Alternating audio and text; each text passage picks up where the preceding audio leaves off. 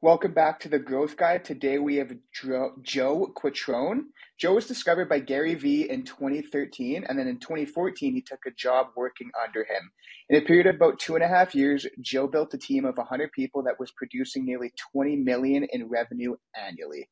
Joe left Vayner earlier this year so he could launch brands in the cannabis space and bring his knowledge of content marketing and social media to small businesses as a fractional CMO. Thank you, Joe, for joining us today. Thank you, Keegan. Glad to be here. So, the first thing I want to ask what is Gary Vee like in real life? Um, he's pretty much just like you see online, um, with a few exceptions. Um, I had a I had the luxury of getting to know him uh, quite a bit before he got mega famous. So he was still famous. He had been writing books back in 2013, 2014 when I met him, but he still hadn't had his mil- first million uh, followers on Instagram at that point. Uh, actually, I was with him when he crossed over a million. We were at a business meeting down in uh, New Jersey somewhere. We were at Campbell Soup headquarters when he crossed over a million Instagram followers. So, um, yeah, I mean, he's a great dude. He's uh, family family oriented, loves the Jets. Um, is you know, I, he's built his company to be very family oriented, and all the people kind of feel like, you know, like part of the family. I don't know. It's it's kind of weird. Uh, a lot of people called VaynerMedia a cult, but uh, I'd say it's less of a cult, and it's more just you know Gary's one of the smartest minds there is when it comes to social media. So we all kind of you know come from his philosophical tree, and we believe the same things he believes. But I wouldn't necessarily call us a cult. Fair enough. So it seems kind of like he's super authentic in social media. It's not like he's playing a personality or he's acting or anything along those lines. No, I think he just he's he's he talks like a million miles an hour. So um, I don't think like a lot of people get tripped up because they like to kind of compare things that he said throughout the years and call him a hypocrite or contradict some of things. And I don't think it's necessarily like that. I think he just he likes to draw comparison and analogies to a lot of things, and that's the way he story tells. So um, he's going to whatever he's feeling in the moment he's going to say and sometimes it's contradictory to things he said in the past but more often than not uh, he's right about a lot of things. So um, you know just you can sit around and, and, pick him apart all you want but I've, I've met far too many people that listen to what he has to say and have gotten rich because of his, his advice. So i try not to really you know pick him apart too much. Fair enough. So transitioning to you what made you want to pursue a career in social media to begin with uh, I didn't. I didn't know that it was even a thing. so uh, it was an interesting story. I got out of grad school when I was 29. I was a little bit older when I went to college in the first place. I took three years off after high school before I went to college because I had no idea what I wanted to do. Once I figured out I wanted to be in marketing, I kind of like shot through the system, graduated from undergrad in a couple years, took a job as a salesperson just to get some sales some experience uh, after college and then I went back to grad school and finished in two years. And um, you know, when I got out in 2008, um, bad economy, like the the, you know, hmm. the housing market crashed. It was probably the worst time I could ever be leaving college and taking a job. So I wound up taking a job for next to nothing money wise. I, had to, I had to move back in with my parents. It was uh, it was in the outskirts of DC. It was, but it was a really cool job. It was at it was at Audi of America, and um, the agency that I had worked with was called Venables Bell and Partners, and, and in the automotive industry back in those days, and even still to this day, um, they typically will hire um, a young account account executive like myself and staff them on the client's grounds, if you will. Okay, so that was me, um, but because I kind of look younger than I than I actually am. Like, I'm 44 years old right now, but most people think I'm not that old. imagine yeah, no me, way. Imagine me at 29. Most people thought I was like 23. So uh, Scott Keogh was the CMO at the time. He pulled me into his office. Um, this was circa June of 2008, a month after I started, I think. And he threw an article down on his desk. It was a New York Times article that was talking about Barack Obama and uh, the assumption in the business community back in those days was that Obama was going to win the presidency. And Scott's kind of probe to me was if this guy is going to become leader of the free world using Facebook groups, I wonder if we can sell cars. and, uh, and so that was his challenge to me. And, I, you know, he wanted me to start a little bit of a research effort. And I did that. I worked after hours uh, for free. And I wasn't allowed to tell my agency because he didn't want to pay them.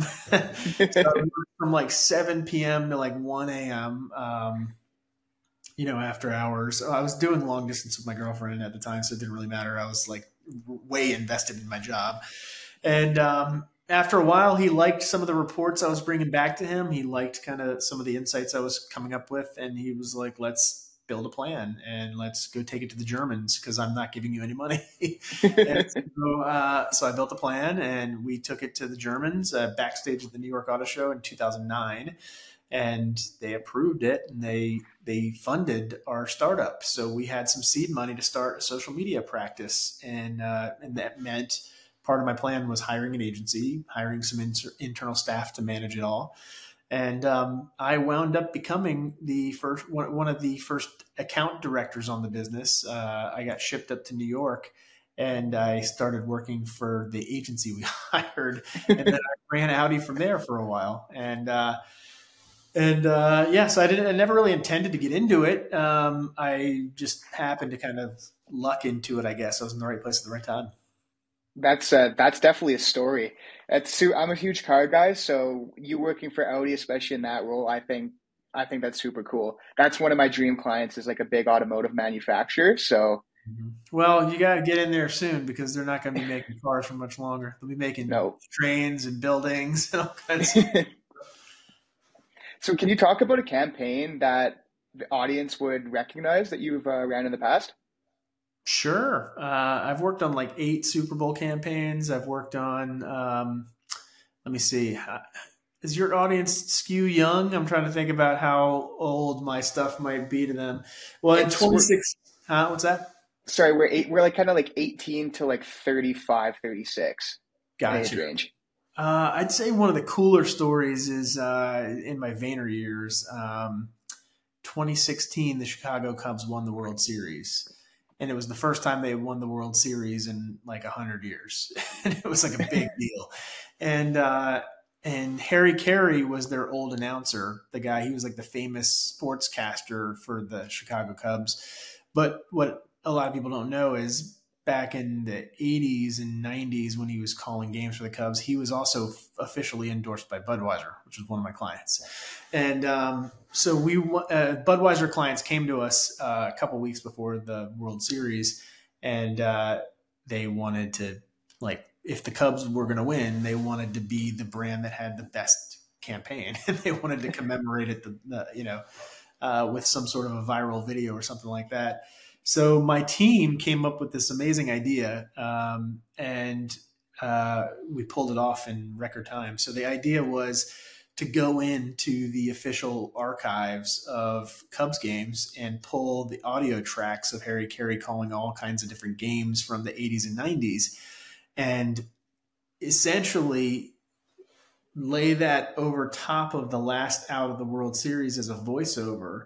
And the name, and, basically, the premise was Harry Caray calls the last out of the World Series to give that as a gift to Cubs fans uh, that was an unexpected surprise that really won the World Series in the World Series marketing, uh, you know, kind of aftermath. That we were competing with like Nike and stuff like that in the tribute space for that one. Um, you can look that up still to this day if you wanted to go, um, if you wanted to link your audience up to it. If you just Google Harry Caray Budweiser World Series or whatever, uh, you'll you'll be taken to ours. You'll probably get a Vimeo link. You won't see like the actual spot that or the actual thing that we ran back in that day that accumulated like 50 million video views and 400,000 Facebook comments because we had to take it down because of licensing, you know, rights mm. rights management. So it can only stay up for a, for a little while, but it got reposted a bunch of times all over the internet. So it's somewhere swimming out there, if you will. But yeah, there's like a whole host of those on the Budweiser side. We did a lot of cool work for Stella Artois. We did something with Matt Damon um, back in I want to say it was like 2017, 2015, something like that.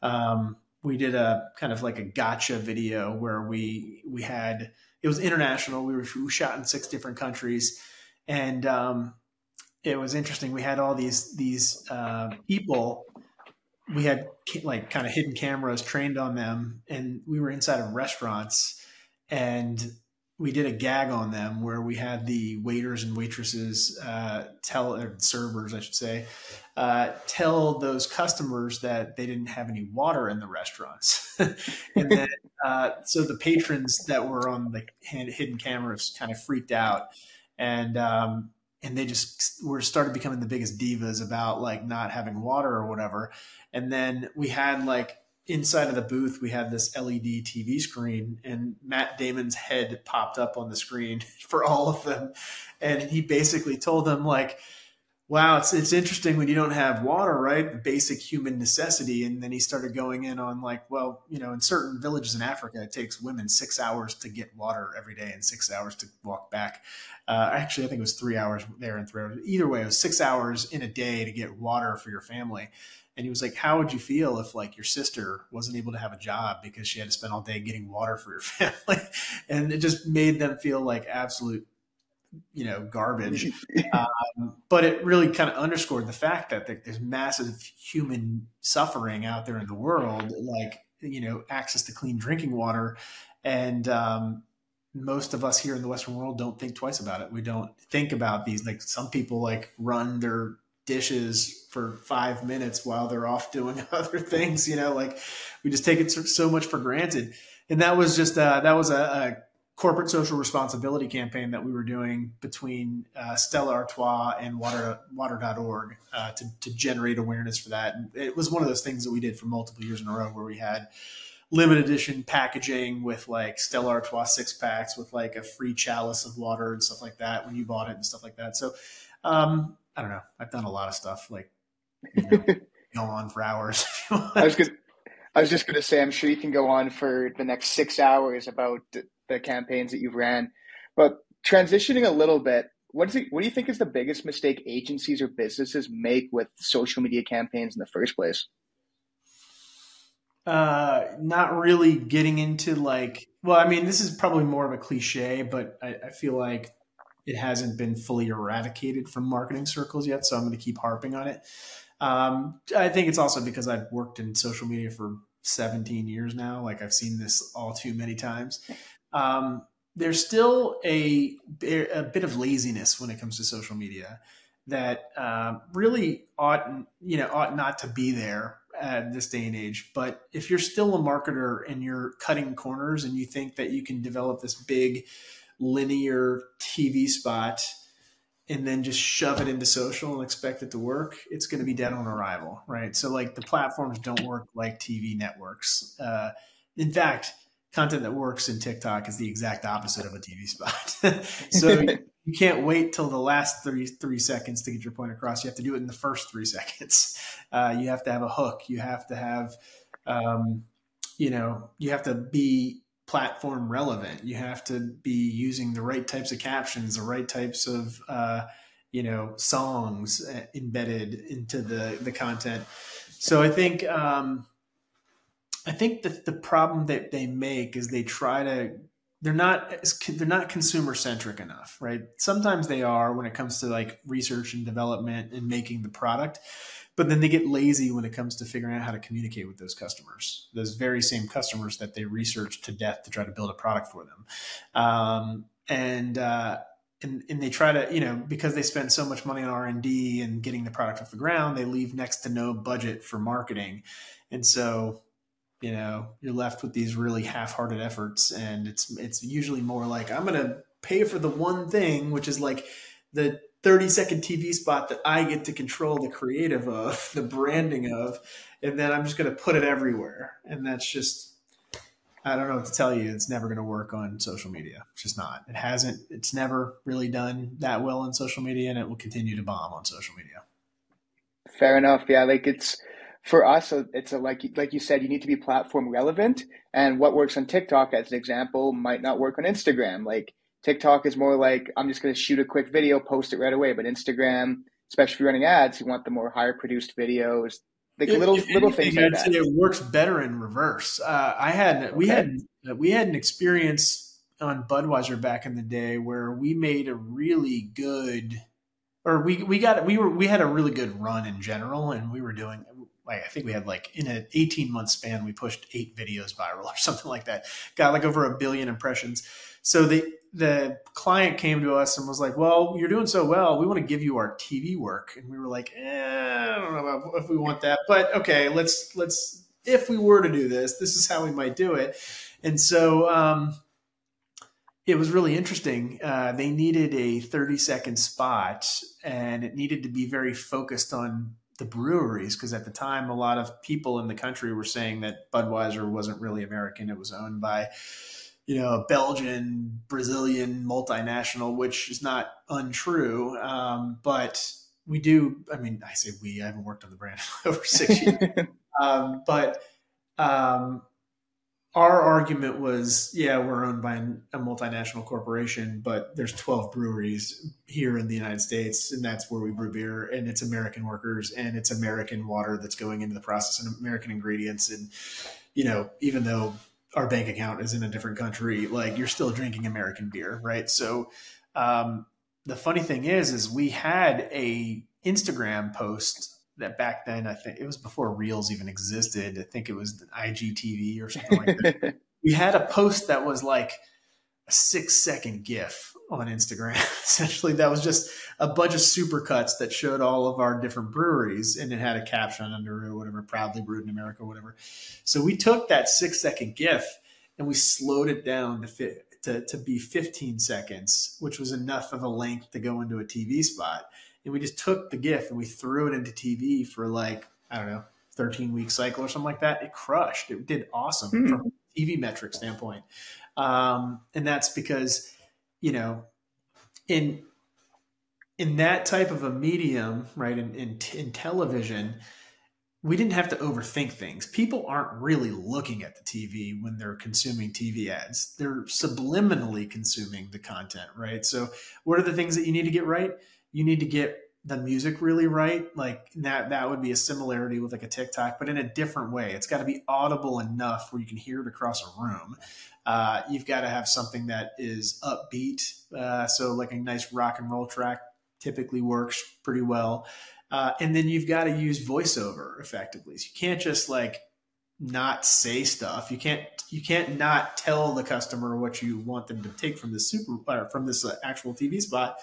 Um, because if their heads are buried in an iPhone and they can only hear your spot, your job in that moment is to brainwash them, right? So the things that need to come across are rock, rock, rock track, rock track, rock track.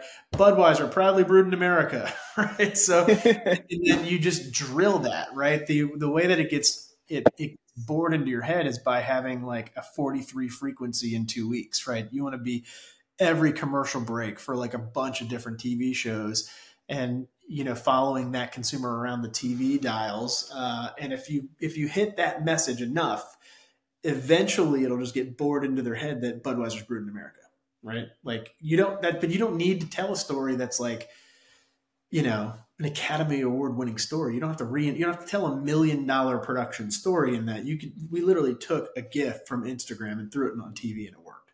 You know? okay, that that's interesting. I think I remember seeing that. Obviously, I'm Canadian, but like there was there's a lot of stuff like the brewery stuff. I can think of a handful of things when I was younger it would show up on show up on TV here. I launched a product in Canada actually. So a I I love the the, the Great White North. Uh, I was at one point in my career I, worked on Tim Hortons a bit, so I would get. A, but on, in my Budweiser days, there's a product now that you might be more familiar with called Budweiser Zero. Yep. But back in those days when I was working on it, we launched that product in Canada and in the UK, and its name was Budweiser Prohibition Brew. Uh, that was the test market beer. The front runner, the the forerunner to Budweiser Zero was Budweiser Prohibition Brew, and Canada was a test market for us. Okay, so going back to you and kind of what you're doing currently, why did you go into the cannabis space? Uh, a lot of different reasons. um, well, I stopped drinking like six years ago, and uh, not because I was an alcoholic or anything. Although it was more of a cultural thing. I was working on massive beer portfolios, and beer was at my fingertips whenever I wanted it. Um, I just had young kids, didn't want to be drunk, didn't want to be hungover around them. My doctor told me that I should knock it off with the booze because it's not good for you. And uh, so eventually I was just like, all right, you know, this is, they're probably right. Like I should probably not drink anymore. And, uh, and I didn't like being drunk or hungover. So I, I, I took the plunge and I, uh, I uh, got sober.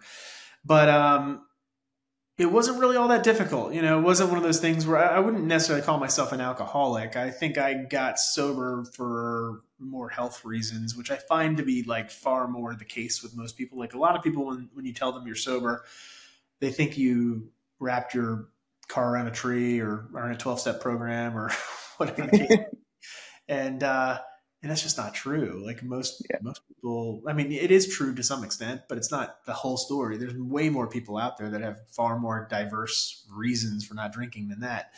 And um, you know, um, a couple years into my sobriety, I linked up with one of my high school friends. We he was another guy that had a nice high end career in marketing and was working all over the country and stuff like that.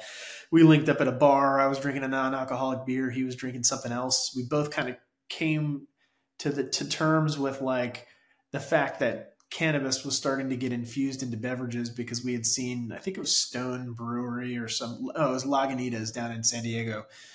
They had infused a non-alcoholic beer with cannabis and we were just like what is this? This is amazing. you mean tell me you can drink something that tastes like beer, but get high and not get drunk. we're like, that eliminates the hangover. That eliminates like the smell of booze. You could drive a car still. Like there's so many different like ramifications of that. And uh, a couple months after that, he hit me up and was like, "Hey, I've got this idea for a seltzer product that has cannabis in it." And he was like, "You want to start it up with me?" And I was like, yes, I do. Let's figure that out. And it's not, it's not really, it wasn't really because I'm a huge cannabis consumer either. I'm really not. Mm-hmm. Like it used to be when I was a lot younger.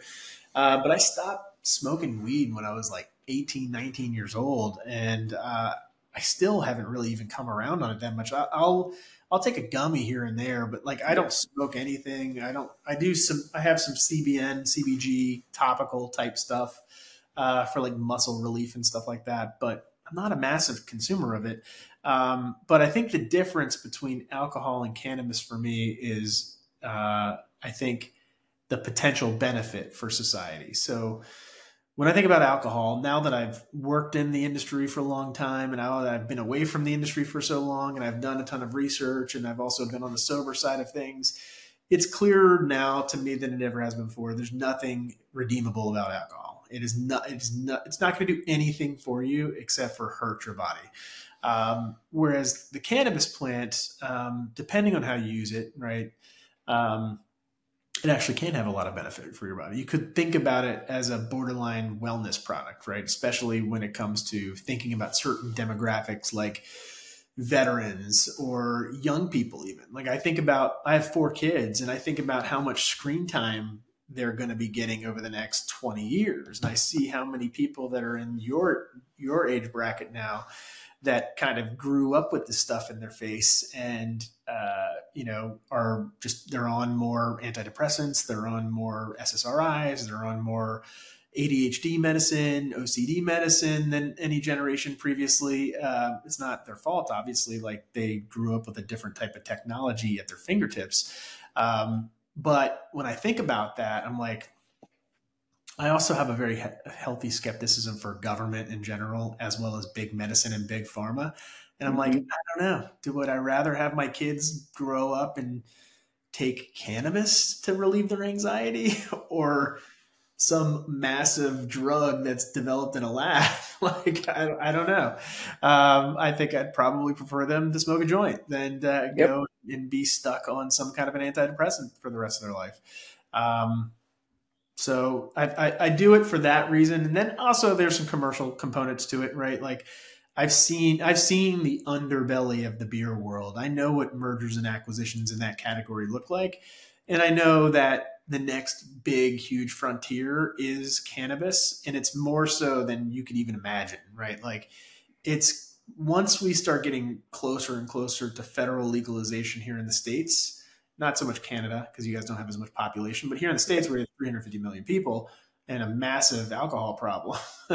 um, once we get closer to all 50 states being legal, and once there's safe banking, and once the insurance uh, companies are able to insure cannabis companies, you're going to see brands that have been around in the cannabis space for five to ten years that uh, that know what they're doing and are operating in multiple states. They're going to get bought for quarter quarter of a billion, half a billion, billion dollars, depending on how big they are. Uh, so, yeah, there's a, a, commercial reason why I got into this as well. Like, uh, and, and it's not that far flung to see other alcohol executives getting into this industry, and and with good reason. Like a lot of us have seen how alcohol is regulated, and we believe cannabis is going to get regulated in a very similar way. So you have to understand how to work within a multi-tiered system of regulation, and that's what alcohol executives will bring to cannabis.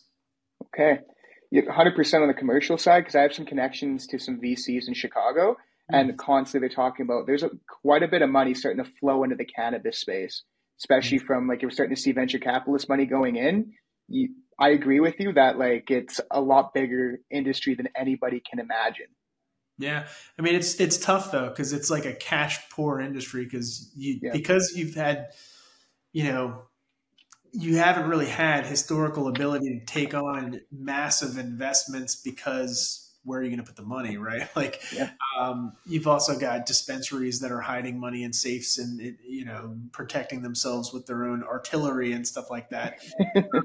but that's because banks aren't allowed to take your money. that's because yeah. you can't get the money insured. You can't, you know, like there's a whole host of issues that come with the illegality of it federally um, that make it really tough for people. So, like, typically when we've got money in the past in the cannabis industry, it's not coming from the institutions as much. It's starting to be, it's starting to change a little bit now with VCs and private equity firms and stuff like that. But by and large, it was family offices. It was mm-hmm. wealthy families writing checks into these things, and then you know, then it's just doing the money game, keeping little sums of money all over the place. so, a couple last questions. First, I want to know what's the craziest thing that you've done or seen in your career because you've you were going on and on, and I want to learn a little bit more. But what's the craziest thing that you've seen or done? Craziest thing I've seen or done. Define what do you mean by crazy? Because I could take this in a number of different ways. Like, like let's go like kind of mind blowing. Mind blowing. Um. Okay. Uh, uh, I don't know how like interesting this will be to your audience, but um, so I've worked on like eight or nine Super Bowl spots, right? Um, but the funniest thing, well, not funniest thing, the craziest thing, I guess you could say, is uh, I've also built and in, in, in, in uh, constructed all of these war rooms, right? Like these are like massive operations with 20, 25 people like manning Twitter and Google and all these different things, really prepping for the volume and influx of traffic that are going to break the back end of their website, that are going to, you know, explode Twitter and have to have all these things that have to be responded to and stuff like that. But I actually had videos. I don't know what happened. This is like back on my like iPhone 3 or something like that. So I don't know where this content is nowadays. But I, I do remember a couple Super Bowls where I would go into the war room and when our spot would air, I would take video of our TweetDeck instances and tweets once our commercial went we had a hashtag on the back of it. And we were so this is good information for your audience. My my team on audi was actually the first we were the first brand to ever do a twitter hashtag at the end of a super bowl spot like as a cta and that became a massive trend over the next couple years. But one thing we did when we when we created that effect if you will was we were documenting the video of what would happen to twitter if like 100 million people saw your hashtag. And uh, it was a it was a constant flood like for i don't know a good 10 minutes. It was just nothing but like a constant scroll like at high hypersonic speed of people blowing up twitter using her hashtag. And um, i think at the end of the day like after 24 hours we got almost like 30 million people like 30 million not 30 million unique people but 30 million usages of that hashtag and um, and it makes for quite a interesting next couple days when you're trying to respond to all that because you don't you got to make heads and tails of who's like what is your system for responding to it um, and for me it's always well, everybody gets something, right? They get the, a like on their comment or something. Like everybody gets almost like a read receipt. But realistically, when you're talking about that kind of volume, like the best you can hope for is I need a filtering mechanism so I can get to like the top 1% of influence so that mm-hmm. at least the people with the most influence, you know, see that I'm trying to respond to their content within within a timely fashion. And the rest of them will try to figure out how to like delegate out to like 100 people and they can all get responded to or whatever. But that that was kind of wild those early days of super bowl social media advertising uh, seeing just and it wasn't just the twitter feed that was blowing up like watching physical websites just clamp up because they can't deal with the traffic just get buckled under the pressure like within seconds of your super bowl spot going live. That's crazy Lastly, what's the best piece of business advice you've received? Best piece of business advice. Oh, okay. I'll, I'll, I'll tell you this one because most people think it came from Gary, but it didn't. It came, but it was one thing I told Gary in my interview He asked me, um, what's the most important thing that you can have in business? And I said self awareness. And the reason I said self awareness is because I just got done work, you know, run, I had a run of six or seven years working with Audi. And one of my heroes in the industry was Scott, who was the CMO that I worked with to build our original social media plan. And the reason I said self awareness in that instance was because I had the best example of somebody that was self aware in Scott. And what I mean by that is he was, when he engaged me to work with him and bring social media to the Audi brand, he didn't have to do that. He could have worked with anybody. He could have picked somebody like 10 years more senior than me. He could have picked somebody with a lot more of a pedigree. It was a big assignment. Um, but he knew that he, he saw something in me and he knew how serious I would take it and and when we would talk about it in years past and like years after the fact um it wasn't lost on him that like he knew what position he was in and he knew what position I was in. And he didn't let it go to his head. He understood that him giving me a chance was a big deal and I couldn't be more great more gracious uh, of him doing that. Like it really put my career on a completely different trajectory. And and so when I told Gary that, I was like, it's got to be self awareness because you've got to be in, in, in, all these different stages and ages. You've got to be fully aware. You got to be cerebral and understand who you are in the mix and who the people are around you. And um, and if you get a big at bat, you got to know what to do with it, you know. And if you give somebody a big at bat, you've got to know what they should do with, with it, or you got to know what the life lesson is you're trying to teach them, you know. So uh, those moments were never too big for me, and um, and and fortunately, I had mentors like Scott who who knew when to challenge people and knew who they were in the mix and what that meant to a junior person. That's awesome advice, and I think that rings true, especially for a lot of a lot of younger people in my position, where it is kind of feel like my generation because I'm 22 and kind of like the 18 and 24. It's a big thing of the online businesses, and it can be fast money in some instances, and a lot of times it goes to people's heads. Like me personally, like I see all over my social media guys my age driving Lamborghinis, flexing, just frankly acting like douchebags. But mm-hmm. it's the lack of self awareness and, like you said, understanding who you are in the mix is if you can kind of hone back in on that and realize like you have a genuine opportunity in front of you to build a real business rather than just blowing all your money on XYZ. Yeah, I mean, I think it's. I, I, try not to pick on Gen Z too much because too easy of a target, to be honest with me. But, oh yeah. It, you know, I think just. I guess if I had to give you like a one B, not just you, but like your audience too, is be patient. Like it's not something you need you don't need to have it figured out tomorrow right? Everybody wants to finish the race immediately. Trust me you're 22 years old like you got the race is long you know? Like uh, just try to have a good head on your shoulders. Keep keep that head on a swivel. Make sure you're aware of what's going on around you but like don't try to finish the race too fast. Like gary always talks about like it's not about the outcome it's about the process you know? Like you're going to be gone one day and you're going to wish you slowed down you know? Um you know relish it enjoy it savor it you know? Like being in your 20s is awesome. It's going to feel like it sucks sometimes because you're going to look at your bank account and you're going to be like what the fuck? But you know you've got something that everybody my age wants which is more time than me you know? Awesome. Well thank you joe so much for joining us. And everything that joe mentioned will be linked in the show notes. So thanks again. You're welcome